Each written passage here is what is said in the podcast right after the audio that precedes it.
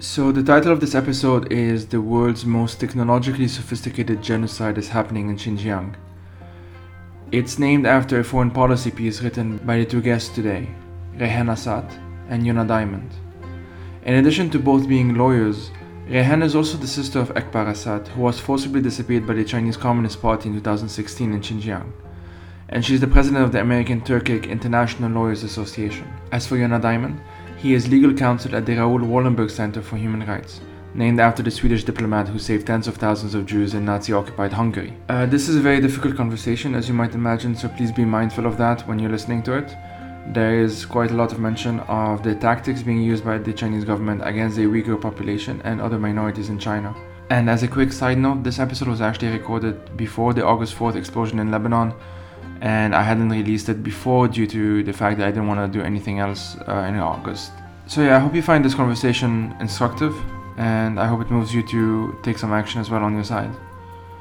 So, as usual, you can follow the podcast on Twitter at Fire These Times. If you like what I do, please consider supporting this project with only $1 a month on Patreon or buymeacoffee.com, and you can also do so directly on PayPal if you prefer. Patreon is for monthly, PayPal is for one offs, and Buy Me a Coffee has both options. And if you cannot donate, you can still help by reviewing this podcast on Apple Podcasts or wherever you get your podcasts. Thank you.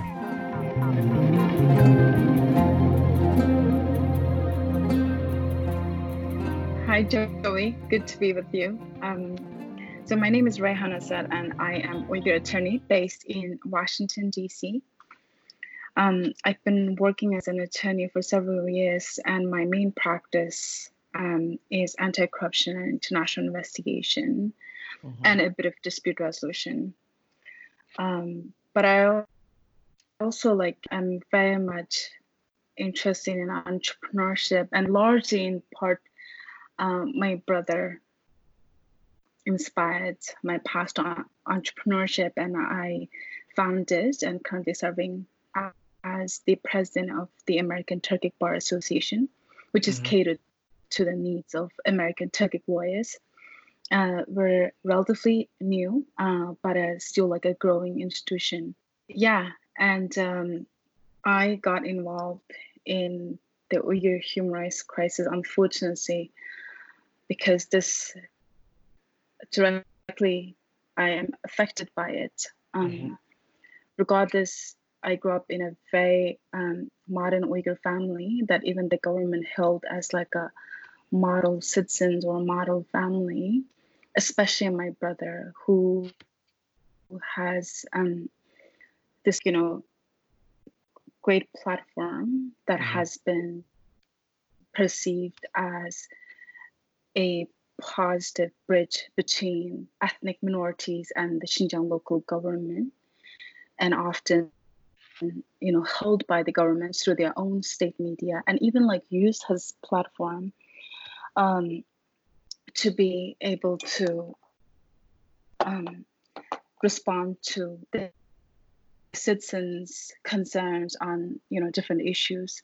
Mm-hmm. Unfortunately, um, he was, also detained during this Uyghur human rights crisis when the government started building the, the infamous internment camps or concentration camps for the Uyghur community as a whole.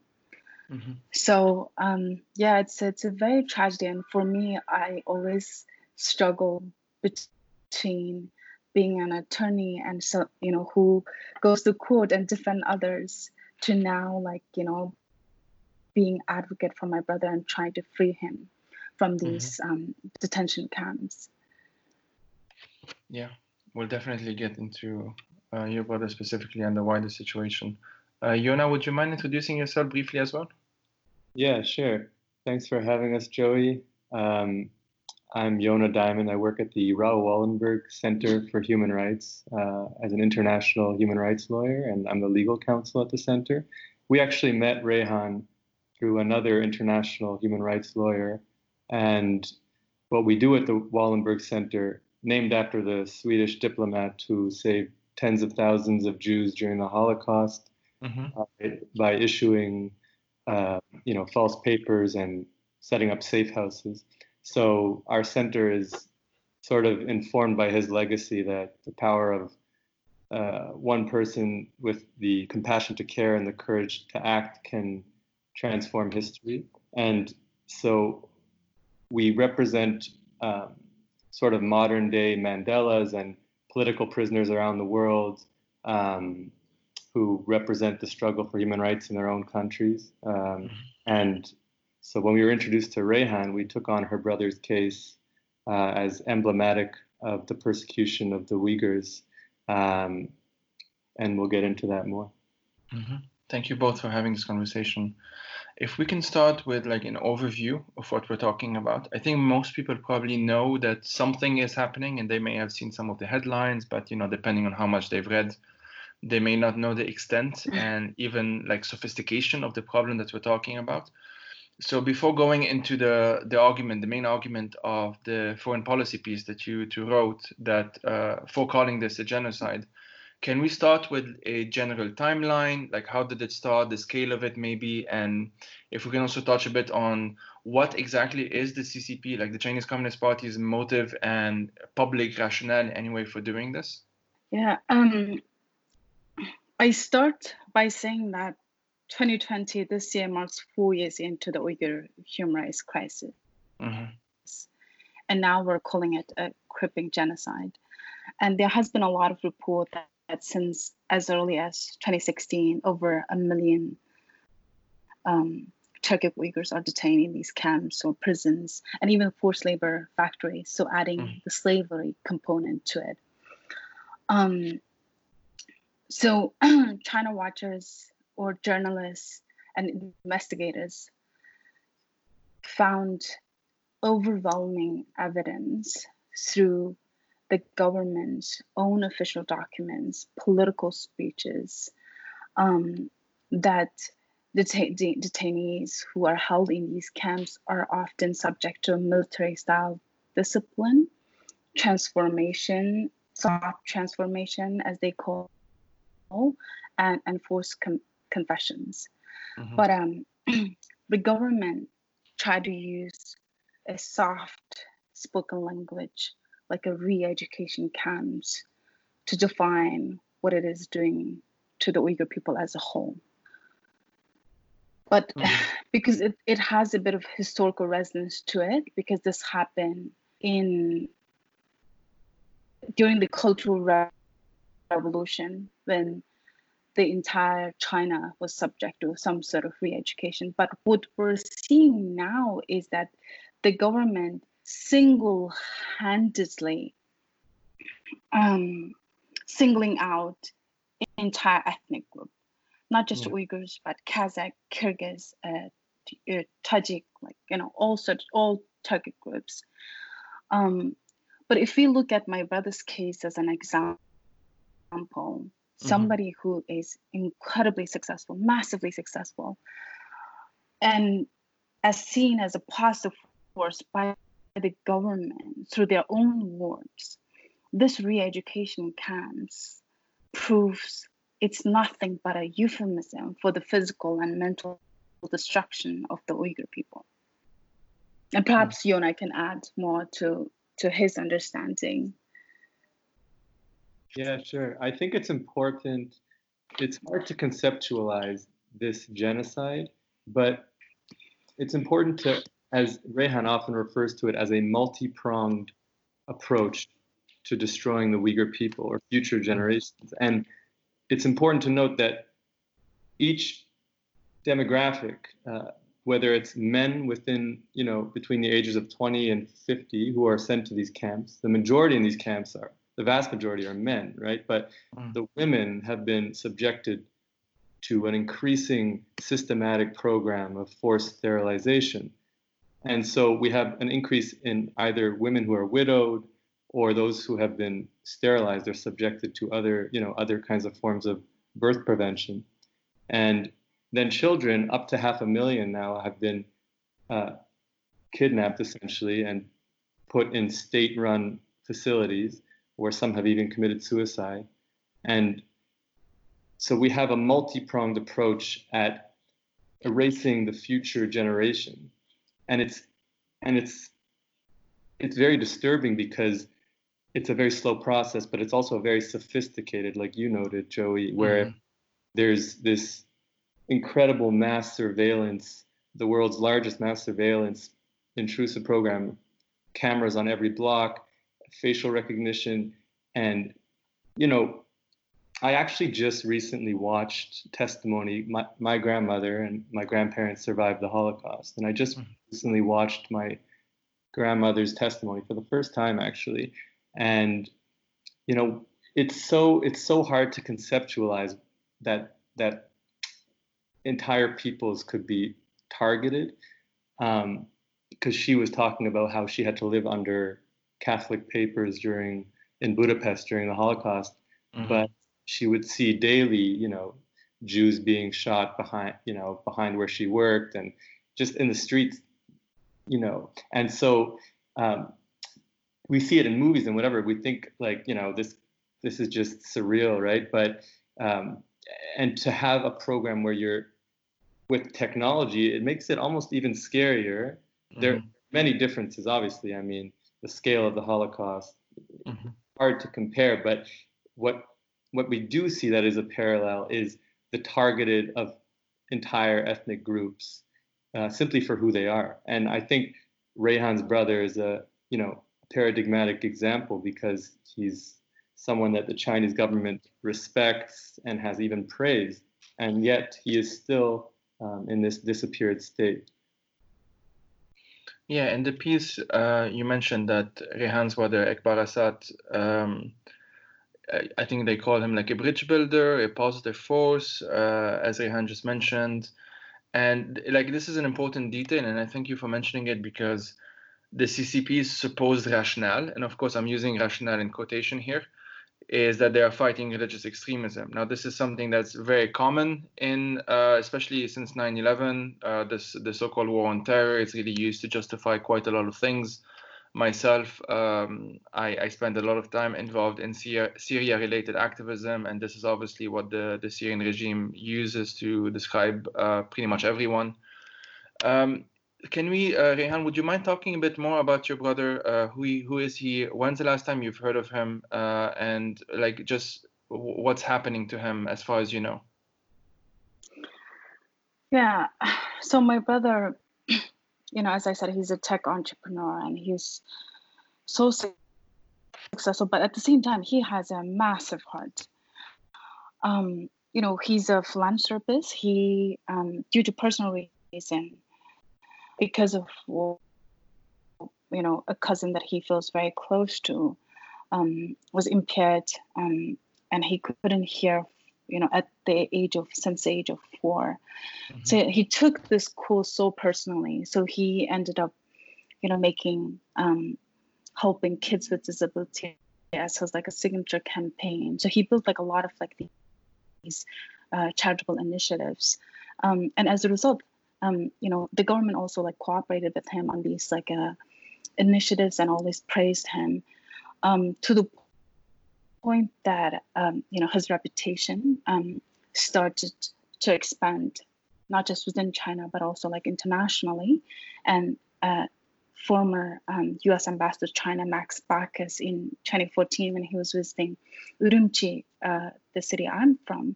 Um, mm-hmm. He ended up meeting successful and prominent entrepreneurs and business leaders.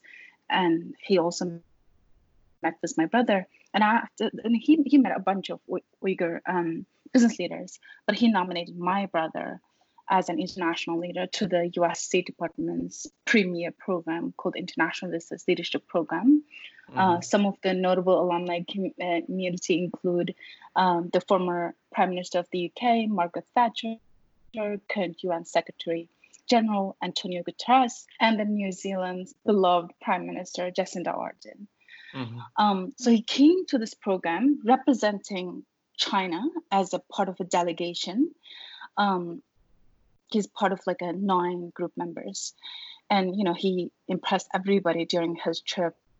Uh, and his host can attest to that. He even they even wrote letters um, talking about the memories of, of hosting him.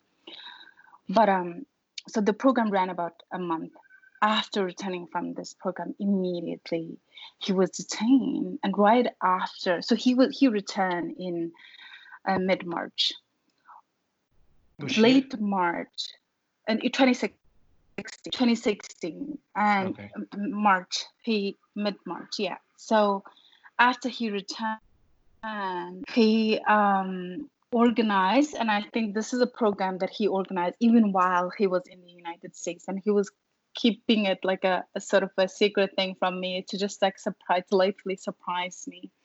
So together with the, the regional sports bureau, he organized international boxing tournament, inviting boxers from Central Asian countries and Malaysia, and together with the Chinese team, uh, a, a, friendship um, boxing tournament, if you will. Mm, and it was incredibly successful. So you have like a you know Chinese flags, and the audience were like a mix of ethnic minorities and the Chinese. Even like you see like pictures of police officers and it was an incredibly successful program that even Chinese government CCTV And this is like a late March, but early um, April, in fact, April 7th was the day 2016 he was detained. And that was a period that I'm still like a student at Harvard Law, just trying to finish up my exams and hope, hoping to see my brother like a two months time at my graduation. And suddenly my entire family canceled their trip to the US and they told me like they couldn't make it and I just couldn't understand how like a my entire family like refused to come to my graduation when I'm the first Uyghur to graduate from Harvard.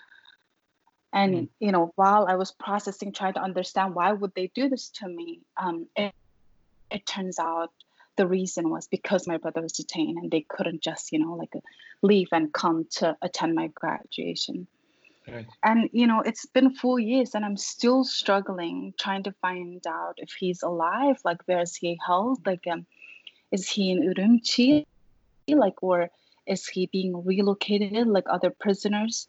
Uh, and all this time i thought he's like in this one of those uh, famous internment camps on, until this year after I started meeting with State Department and until um, late December last year, I met with members of Congress, and they wrote letter to the Chinese government asking my brother's whereabouts.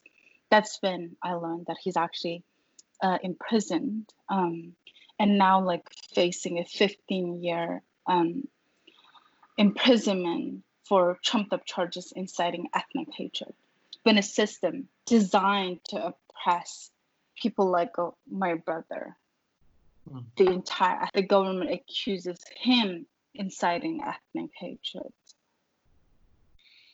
Um, so as, as I mentioned, like I do, I spend quite a lot of time on um, Syria-related activism, and recently I had uh, Wafa Mustafa, who is a Berlin-based uh, Syrian activist whose father was forcibly disappeared in Syria, and so like I bring this up because I suppose on one level, it no longer fully surprises me that governments are capable of horrors. But one thing that we mentioned um, before, and maybe we can get into it a bit more, is the the the bureaucratic aspect of it, or maybe like the sophistication, the technological aspect of of um, the methods used by the Chinese government. We we, we of course are seeing widespread torture. Um, you mentioned in your in your piece electrocution, rape, waterboarding, stress positions. You mentioned the forcible the forcible uh, sorry forced sterilization campaigns against Uyghur women, especially. Uh, the multiple reports of murders in these so-called re-education camps, which many have called concentration camps. But like besides that, which is obviously horrific in it in in its own ways, we're also seeing an extremely sophisticated uh, bureaucratic response by the CCP that actually um, defies, or maybe maybe that's not the correct term. I don't know, but it, it actually makes it even more difficult to to comprehend the scale of it. So can we talk a bit about the um, more like intricate bureaucratic stuff, the the advanced online censorship, the monitoring, the tracking, all of that, and maybe even your experience with it, if you've had any, or maybe people that you know that have had uh, uh besides your brother as well. Yeah, uh, like the the very fact that um you know it's been four years that we don't even know like where my brother is should be Mm. quite telling. Yeah. And you know, I many governments have their own track record of human rights violations, but often, like at least, you would have some sort of access to the Mhm. family member who is detained. But in our case, and you know, I can speak for um, the members of the Uyghur community, you can't even talk to your detained family. You don't know if they're alive. Mhm. So not only the person who is detained, your entire family members are suffering, suffering from not knowing if they're alive. You know, are they subject to torture, waterboarding, electrocution? All these are common patterns of uh, brutal treatments that Uyghur detainees endure in these um, internment camps. Mhm. But now I'm in, in the United States. Like, as a sister, of course, I care about my brother. Every day I think about him. It's even like, you know, breaks my heart to talk to you about him. A- As a sister, like trying to to be his advocate rather than just a lawyer trying to save the world. I can't even talk to my family about him. Every time, like if I wanna, like you know, I- gone to media, like what happened. I want to know if there's any response from the government. At least like he's alive they can't even talk to me about, about this because our conversation is obviously heavily monitored. Mhm. And if they even dare to tell me something, perhaps they could be sent to these internment camps. Right. And I think that is the terror. And I'm using this word very carefully that the Chinese government installed in all of us. So Mhm. my brother, if we're gonna call it my brother as a, as a victim, then me and my family members are survivors. But Mhm. even we are subject to this like state terror to the extent that I cannot even describe the pain of pretending and talking to my family as if life is normal. Like we can't even address the existence or non-existence of my brother. I mean, that's how intrusive the entire say, surveillance system is. Like the communications between me as a sister who lives in the United States and my family members back home. Mm. And a lot of, like I cannot imagine how much my family members' activities in Xinjiang, in Urumqi are monitored. Mm. And I, I always think like, you know, um, when you use a personal story, it's a far more powerful way to explain the pervasiveness of surveillance. Um, but yeah, so you know, otherwise, like what you what we see is like in in Urumqi, like you know, everywhere you go, like you know, people have to either like you know scan scan their identification cards, which already flags you. Like I'm sure, like my parents and are in, in the system, so mm-hmm. you know, the minute they give hand in their identification card when they pass through any sort of security, and there are a lot in Urumqi, you know, they would be already flagged and also subject to all sorts of harassment that they can never discuss with me. So, and that's the thing, and I think that that's what makes this genocide so uniquely dangerous because of its technological sophistication. And it also allows China to destroy and conceal the skill of atrocities from the global attention. And it can be, yeah. Sorry, Yonah. Sorry, I just wanted to add um, the 15 year sentence that Rayhan cited. Um, and correct me if there's been an update, Rayhan, but that was basically through word of mouth. So there's no, we haven't seen any court documents to that effect. And so essentially, you know, her and her family are still, you know, subjected to this, the pain and suffering of not knowing. Um, Mm. Yeah, um, I wanted to add uh, to what Rayhan was saying as well. Like part of, part of what's scary about the the um, CCP's method is its global implications as well. In addition to everything we're talking about, because in the same way as uh, some governments, and again, I can focus on Syria. Uh, they they would test out certain weapons on civilian populations. For example, the Russians have done this, and the Syrians have done this uh, these are technologies that can then be just sold to other uh, governments in other countries that want to replicate it. And China will be able to basically say, well, this is how successful we have been. So now this is a product that uh, can be sold on on that market, so to speak. You in in your piece, um, you're both lawyers, and in your piece, you make the argument that what the CCP is doing is uh, a genocide can you walk us through the legal arguments? I'm not a lawyer. I only have um, a kind of like a basic understanding of international law. I can I know the Geneva Conventions when it comes to uh, war-related situations, of course, and you know I know the basics. But can you walk us through the legal arguments of the term genocide and why does calling this genocide uh, actually matter uh, in international law? Uh, sure. I, I mean, Rayhan, if you want uh, either one. Yeah, uh, like I, I talked earlier. Why don't you go first, and I'll um I'll add to that. Mm-hmm. Okay, sure. Yeah. So just really quickly, I mean, under the Genocide Convention, which is the universal definition, at least right now under international law, it's you know certain acts against members of a group with the intent to destroy that group in whole or in part. Mm-hmm. And acts include killing, causing serious bodily or mental harm, deliberately inflicting conditions to bring about the group's physical destruction, imposing measures intended to prevent births within the group, and forcibly transferring children of the group to another group. And so if you go through it's it's it's not so complicated when you look at and it doesn't have to be all of these factors to constitute genocide. It's any one. So mm-hmm.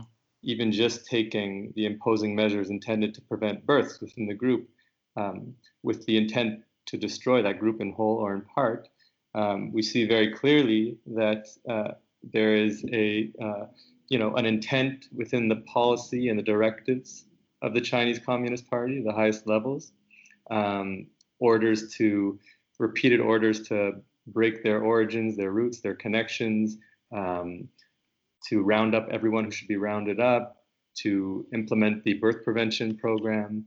Um, and the numbers are, are pretty horrifying too recently, you know, um, as you see in the article, um, you know, population growth rates in the Uyghur heartland plummeted by 84% between 2015 and 2018. Um, uh, and then uh, sterilization rates are skyrocketing in Xinjiang while plunging through the rest of China. Um, in, one in a major prefecture, like Kashgar, only three percent of married women of childbearing age gave birth in 2019. Um, and so, and now we see that the government is trying to destroy some of this evidence. I mean, by taking down either the websites or not not reporting birth rate information, or even in Houston with the you know burning of documents. Um, it's not clear what that's about, but uh, I imagine it's and and you know detainees are being transferred to different camps. It's unclear if prior camps are evidence is being destroyed. It's a very systematic um, campaign, and um, and like I said before, with the uh, detaining of the men uh, who are of child uh, rearing or you know uh, marriage age, and by uh, enforcing the forced sterilization of women of childbearing age, and by um, forcibly removing the children, which is, you know, um, the the uh, fifth act under the Genocide Convention. Mm-hmm. Uh, all of this uh, is creating this multi-pronged condi- uh, conditions uh, intended to destroy the group either in whole or in part. Um, and uh, I'll let Rayhan if you want to add anything. Yeah, and you know, as you stated, we're both lawyers, and um, you know, genocide G word carries huge weight, so we mm-hmm. don't like to use it lightly. You know, as we discuss this issue as we're writing this paper, as Yonah said, like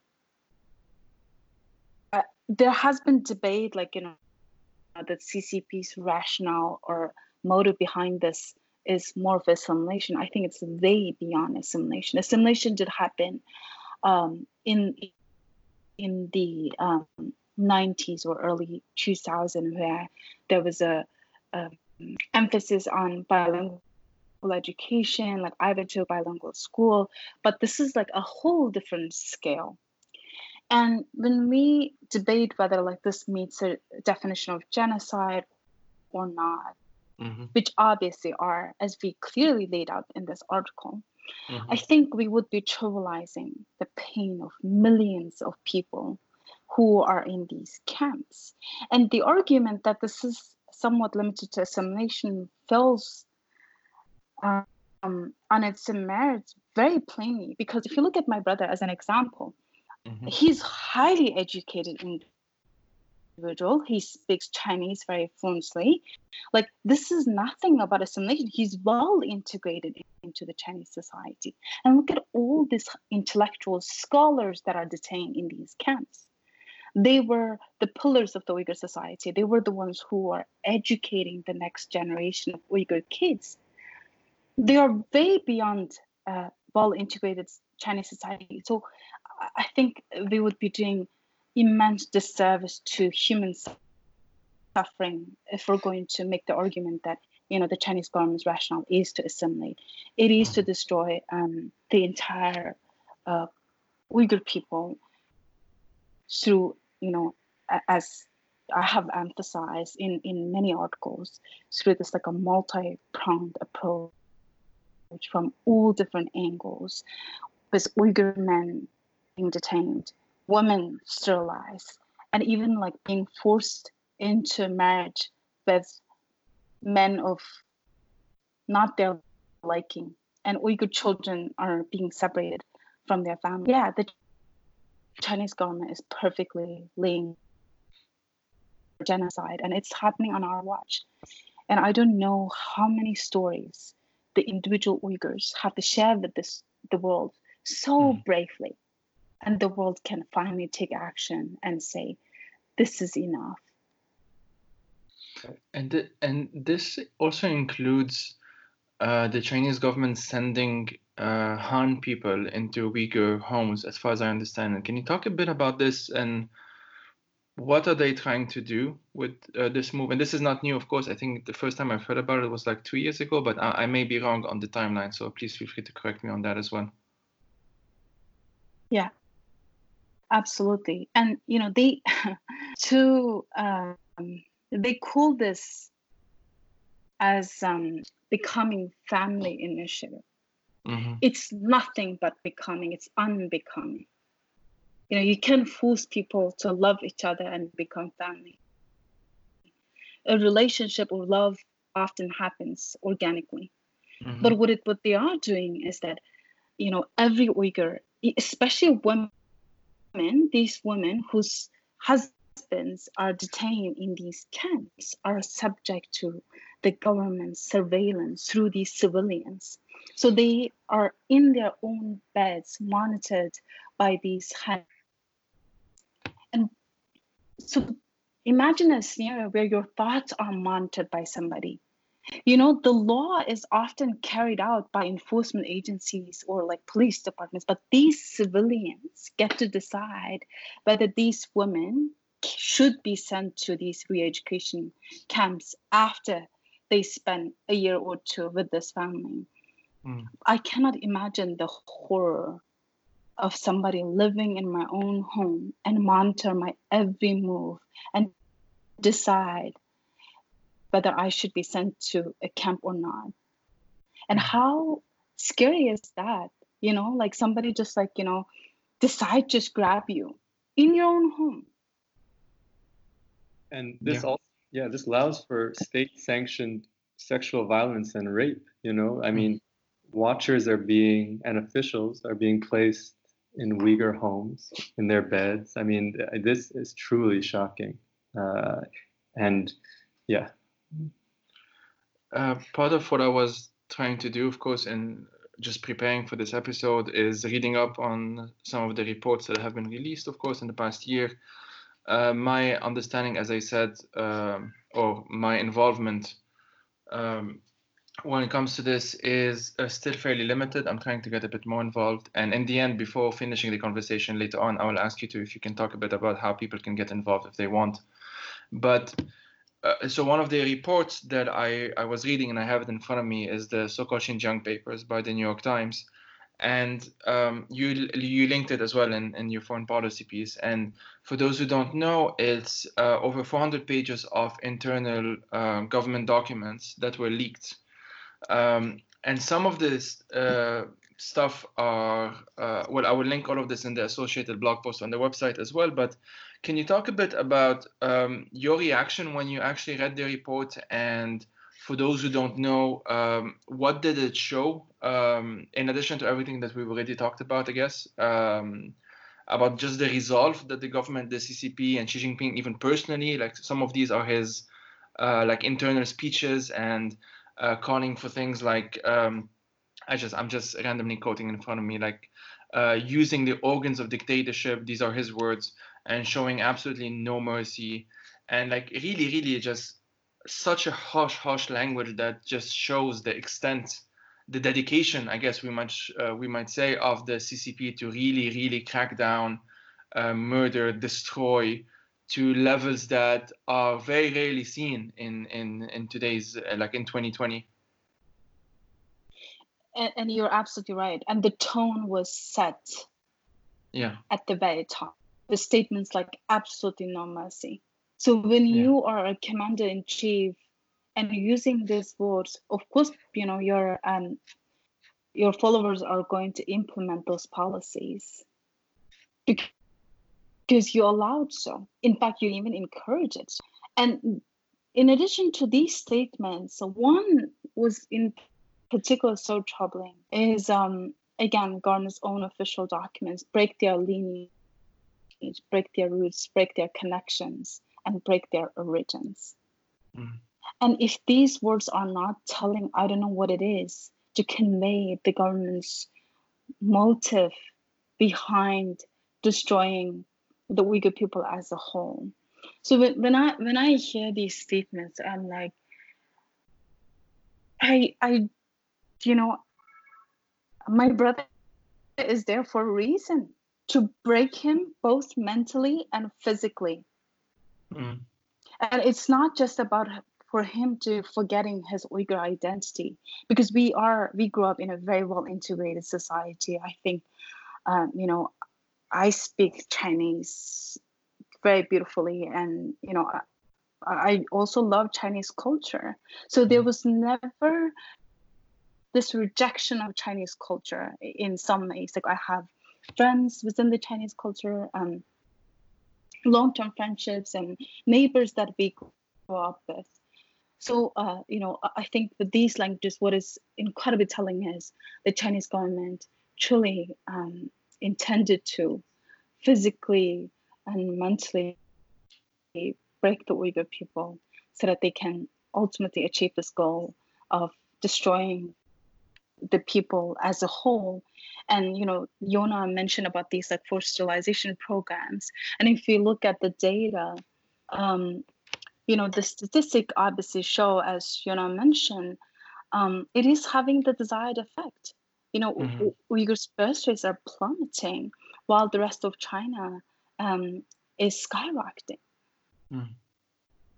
and it, it's it's so so painful for um, you know Uyghur person to hear these things and just especially like you know the diaspora community because we have no way of knowing what's happening over there and we get to see this through the plain words of the, the government and, mm. and I, am glad that um, there was some um, brave uh, government officials within the the party's um, own that I actually thought that these are incredibly despicable crime that the Chinese government committing and um, at least what they can do to expose it. And what has been like? What has the the CCP's response been to the, either the, those leaks, which I believe were in November 2019, or uh, the multiple reports, obviously, that have been coming out, the activists that have managed to leave, or not even like they, they are forced to become activists, unfortunately um, just the people who managed to to uh, go elsewhere, like leave China and uh, leave Xinjiang, and manage to get some uh, codes out, or manage to even send some photos, or uh, stories of what happened to them personally or to their um, uh, their loved ones. Uh, what has the the government um, response been on the international scene? Let's say because I know that there's I'm I'm fairly interested in uh, like disinformation campaign, and obviously in the case of Syria, it's it's largely the, the Russian government doing it. As far as I can, uh, as far as I understand it, the CCP has also kind of ramped up its efforts to do this. From I've seen some campaigns in India, I've seen some in the U.S. Uh, they seem to be uh, relatively unsophisticated compared to the other things, but that might just be an impression uh, compared to the um, the Russian tactics, which is uh, more advanced, I would say, in terms of disinformation. Um, so yeah, how has the the CCP tried to? Um, I don't know how to how to ask the question. Like, how has it tried to to mask what it's doing? How has it tried to uh, respond to the international condemnations, even though?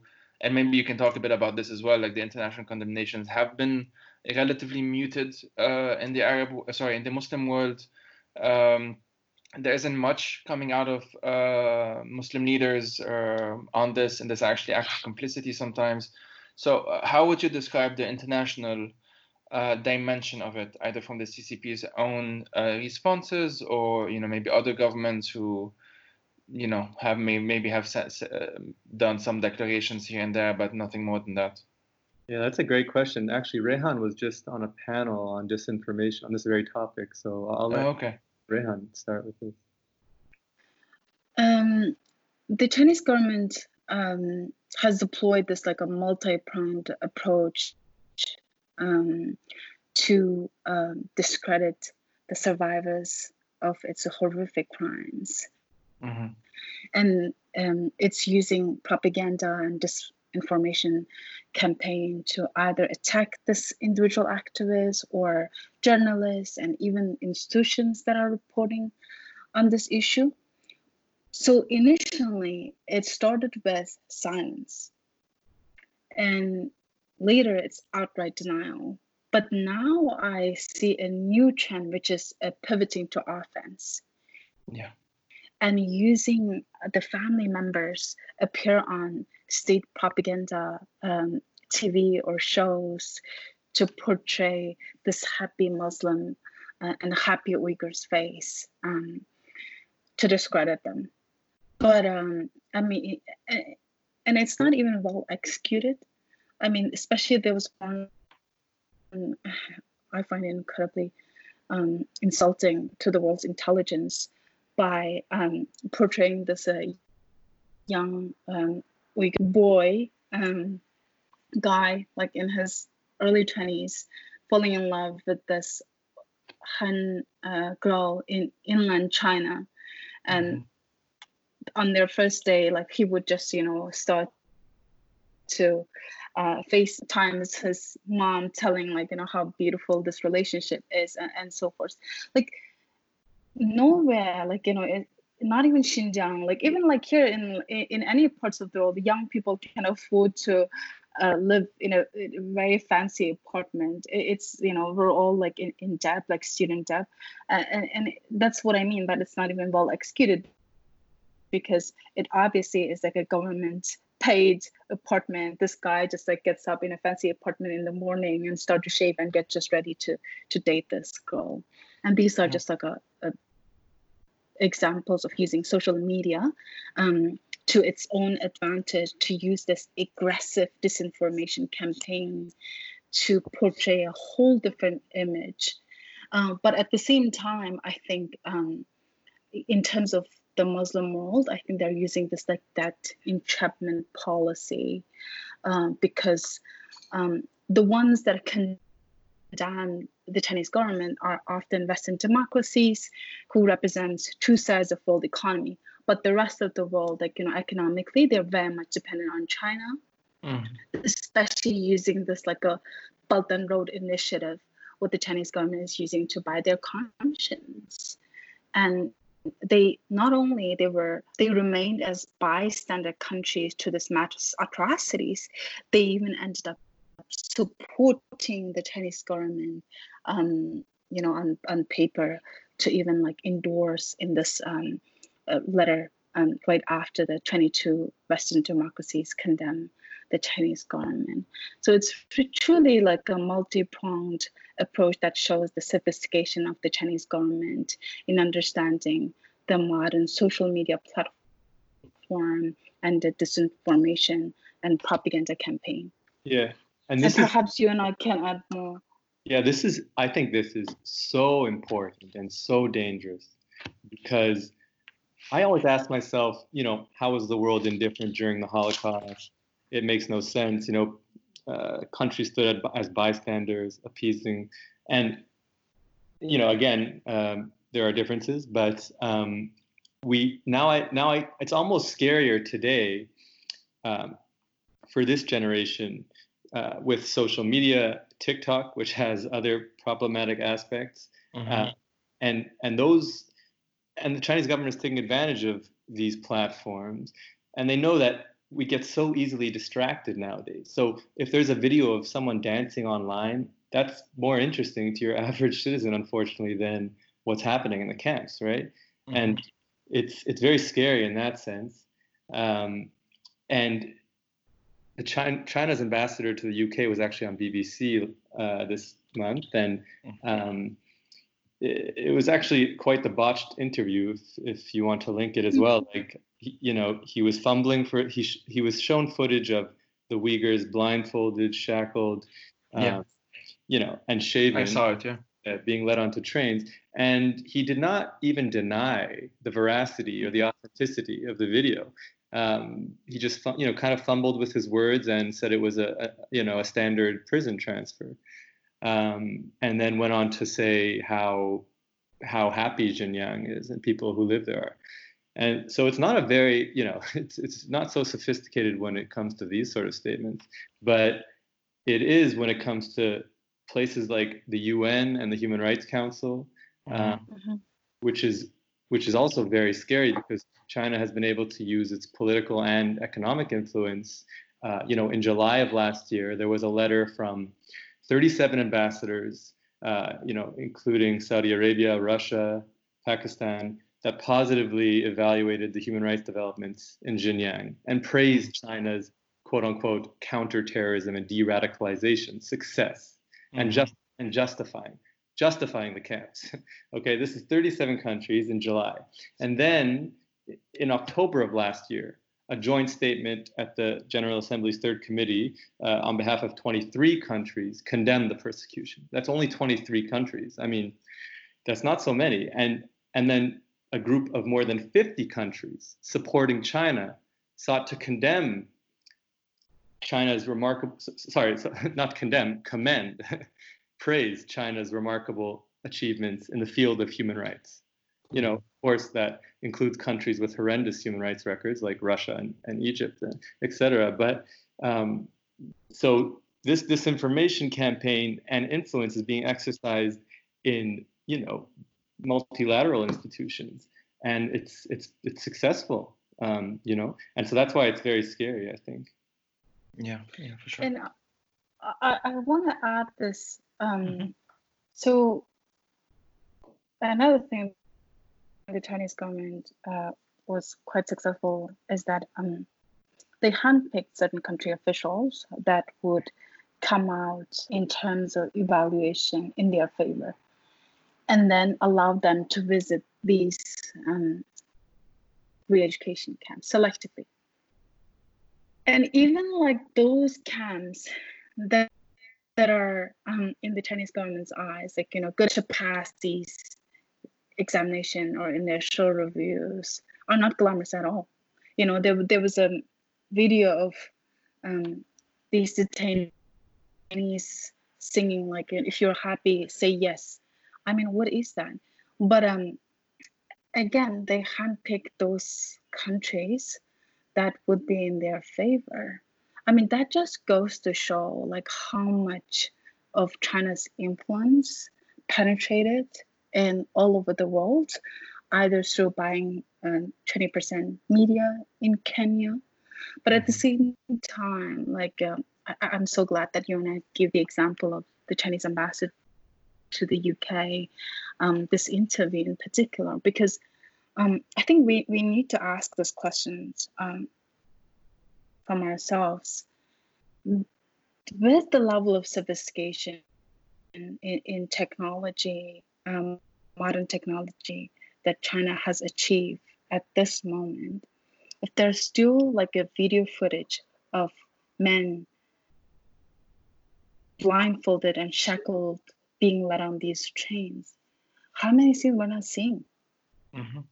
Because they can cover up so much, we still found these videos.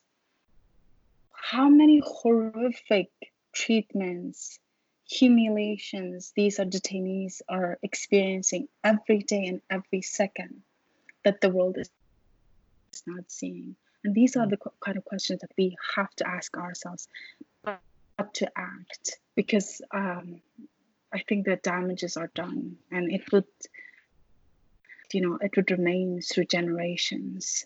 And I think we don't have the luxury of time to still raise awareness, but to act. Yeah.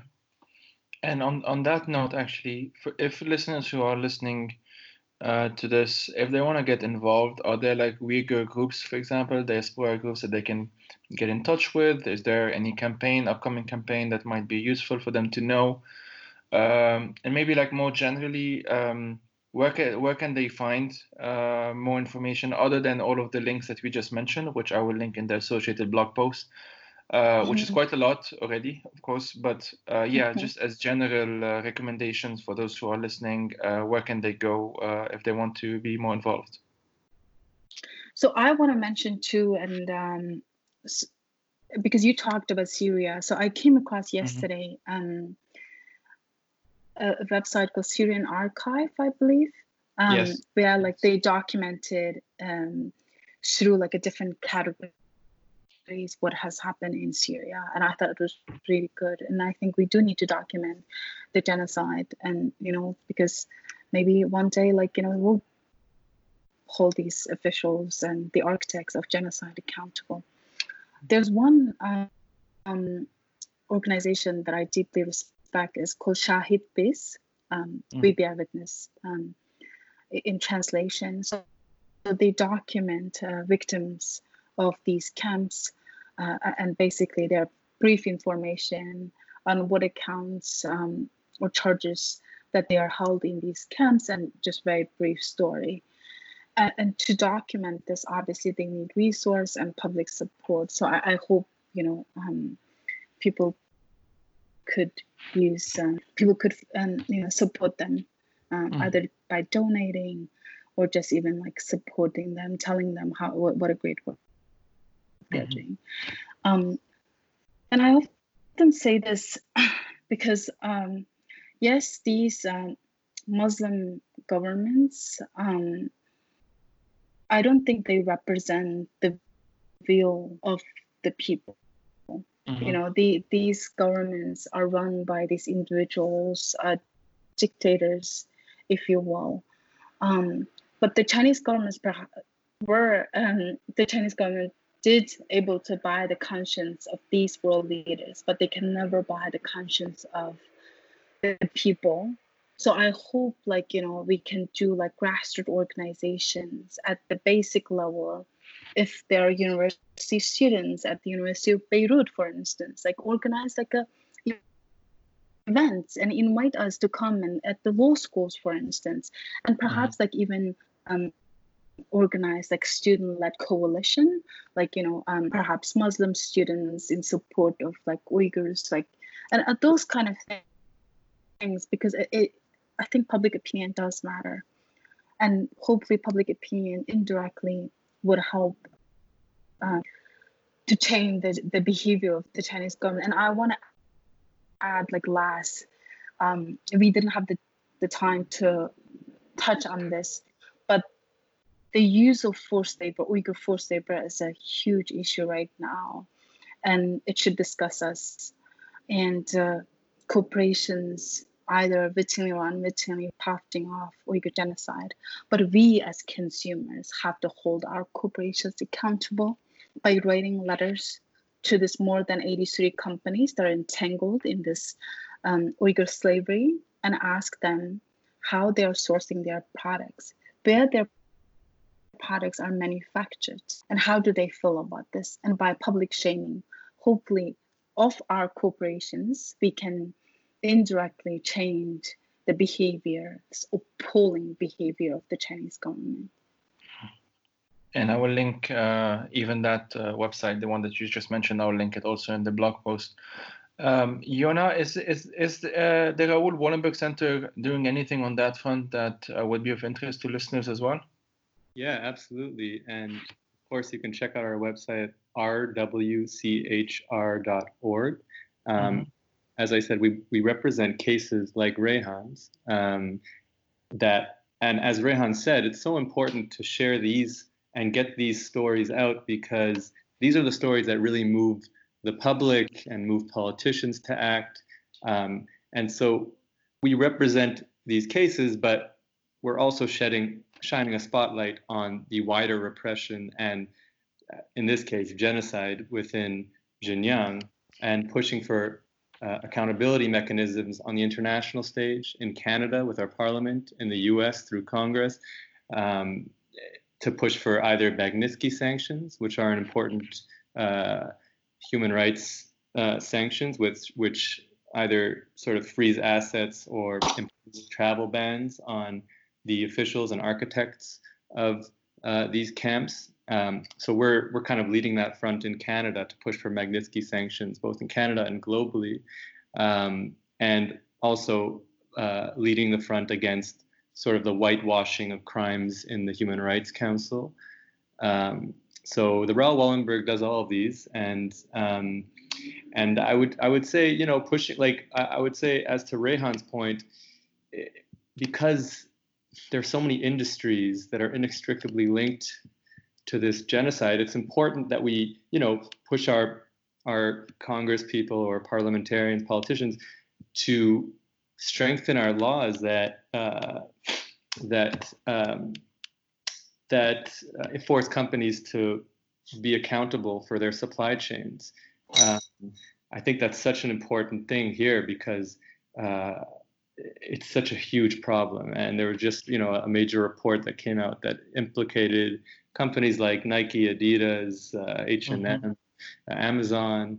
Um, so just as consumers and as citizens, it's so important to not be complicit. At the very least, we can we can ensure that we're not complicit, and and that starts with our buying habits. But we need to strengthen our laws um, around modern slavery and ensuring that companies are transparent and have due diligence requirements to look into uh, abuses uh, especially slavery and genocide. And that's why the genocide term is important here too, because it it will push our politicians to act. Whereas the term human rights violations, abuses, repression, it doesn't do this particular situation justice mm. and the amount of products coming out of Xinjiang. So I think that's important.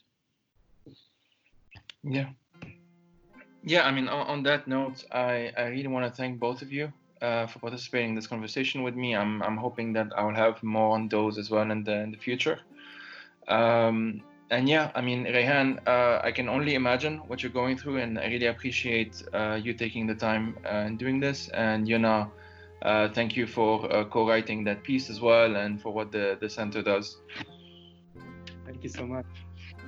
Thank you so much. We very much appreciate um, you hosting this and, and, hopefully like you know your listeners will be tuned in and um, help with this course so we can actually make an impact thank you thank you for your time thank you thank you bye